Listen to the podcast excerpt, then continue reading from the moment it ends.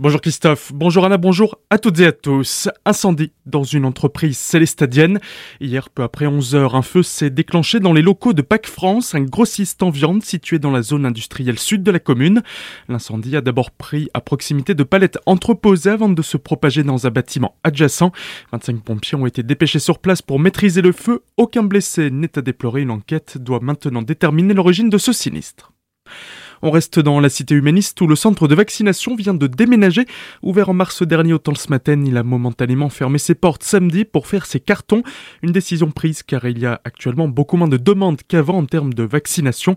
Le centre garde les mêmes jours d'ouverture que l'ancien, du mercredi au samedi de 9h à midi, de 14h à 17h. Il sera maintenant situé dans la mairie annexe du Hayden, rue Franz Schubert. En sept mois, le centre des temps aura délivré quelques 83 592 doses et 42 500 535 personnes y ont reçu un schéma vaccinal complet. Autour du pass sanitaire en conseil municipal. Lundi soir à Master, Pierre Dechinger, le maire de la commune, était au centre des débats pour s'être rendu plusieurs fois aux manifestations anti-pass organisées les samedis à Colmar. Certains élus de la majorité élus sur sa liste lui reprochant de prendre la parole avec son écharpe tricolore, tandis que d'autres ont rapporté l'incompréhension de certains habitants de Munster. Le premier édile s'est défendu en expliquant ne pas être contre le vaccin puisqu'il s'était démené pour ouvrir un centre de vaccination dans la ville, mais qui n'acceptait pas le pass sanitaire. Les parkings vont mieux. En conseil municipal à Colmar, lundi à Colmar, Eric Stroman, le maire de la commune, est revenu sur les chiffres du stationnement dans la cité de Bartholdi. Plus qu'impacté par la crise sanitaire en 2020, les recettes, bien que toujours déficitaires d'un million d'euros par rapport à 2019, le sont moins que l'an dernier où la perte était de plus de 2 millions. Autre satisfaction du premier élu, depuis que le prix du macaron pour les habitants a fortement diminué, les colmariens en ont profité massivement, passant de 600 à 180 euros par an. Le nombre d'usagers l'utilisant est quant à lui passé de 2 en 2019 à 243 aujourd'hui rien que pour le centre-ville.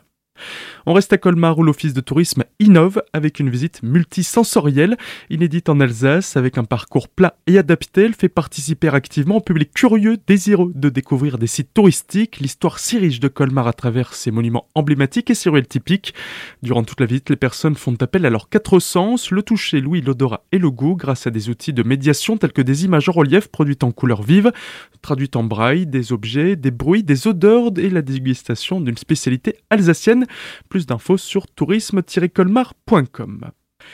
On file à présent de l'autre côté du Rhin, direction Europa Park, qui se met aux couleurs de l'automne. On en parle avec Séverine Delaunay. Europa Park met en avant euh, cette période d'Halloween avec euh, de la décoration spécifique, donc 180 000 citrouilles qui sont réparties dans les 15 quartiers européens du parc, 15 euh, 000 chrysanthèmes, 6 000 plants de maïs, 3 000 bottes de paille, et bien évidemment des sorcières, des toiles d'araignée accrochées un peu partout. Et pour animer tout ça, bah, nous avons différents spectacles également, dont la belle parade en fin de journée avec donc tous nos artistes qui sont costumés, qui se promènent dans les allées du parc. Nos spectacles qu'on connaît habituellement, ou alors le spectacle de patinage artistique, ils reprennent également cette thématique d'Halloween à cette période. Et en plus de ça, ben, forcément, nous avons des temps forts avec, par exemple, des labyrinthes où il y a des personnes qui sont là pour effrayer, je veux dire, gentiment nos visiteurs. Les enfants peuvent se faire faire des coiffures extravagantes des tatouages d'Halloween. Voilà un petit peu ce qu'on propose euh, de différent et en plus à cette période de l'année. Parallèle, pour les plus grands, à partir de 16 ans, le parc d'attractions propose les Horror Night Traumatica, une expérience à réaliser dans des maisons de l'horreur en soirée dont l'avant-première aura lieu dès ce soir. Plus d'infos sur le www.europapark.de. Tout de suite, le retour de la matinale avec Christophe et Anna. Très belle journée à toutes et à tous sur Azure FM.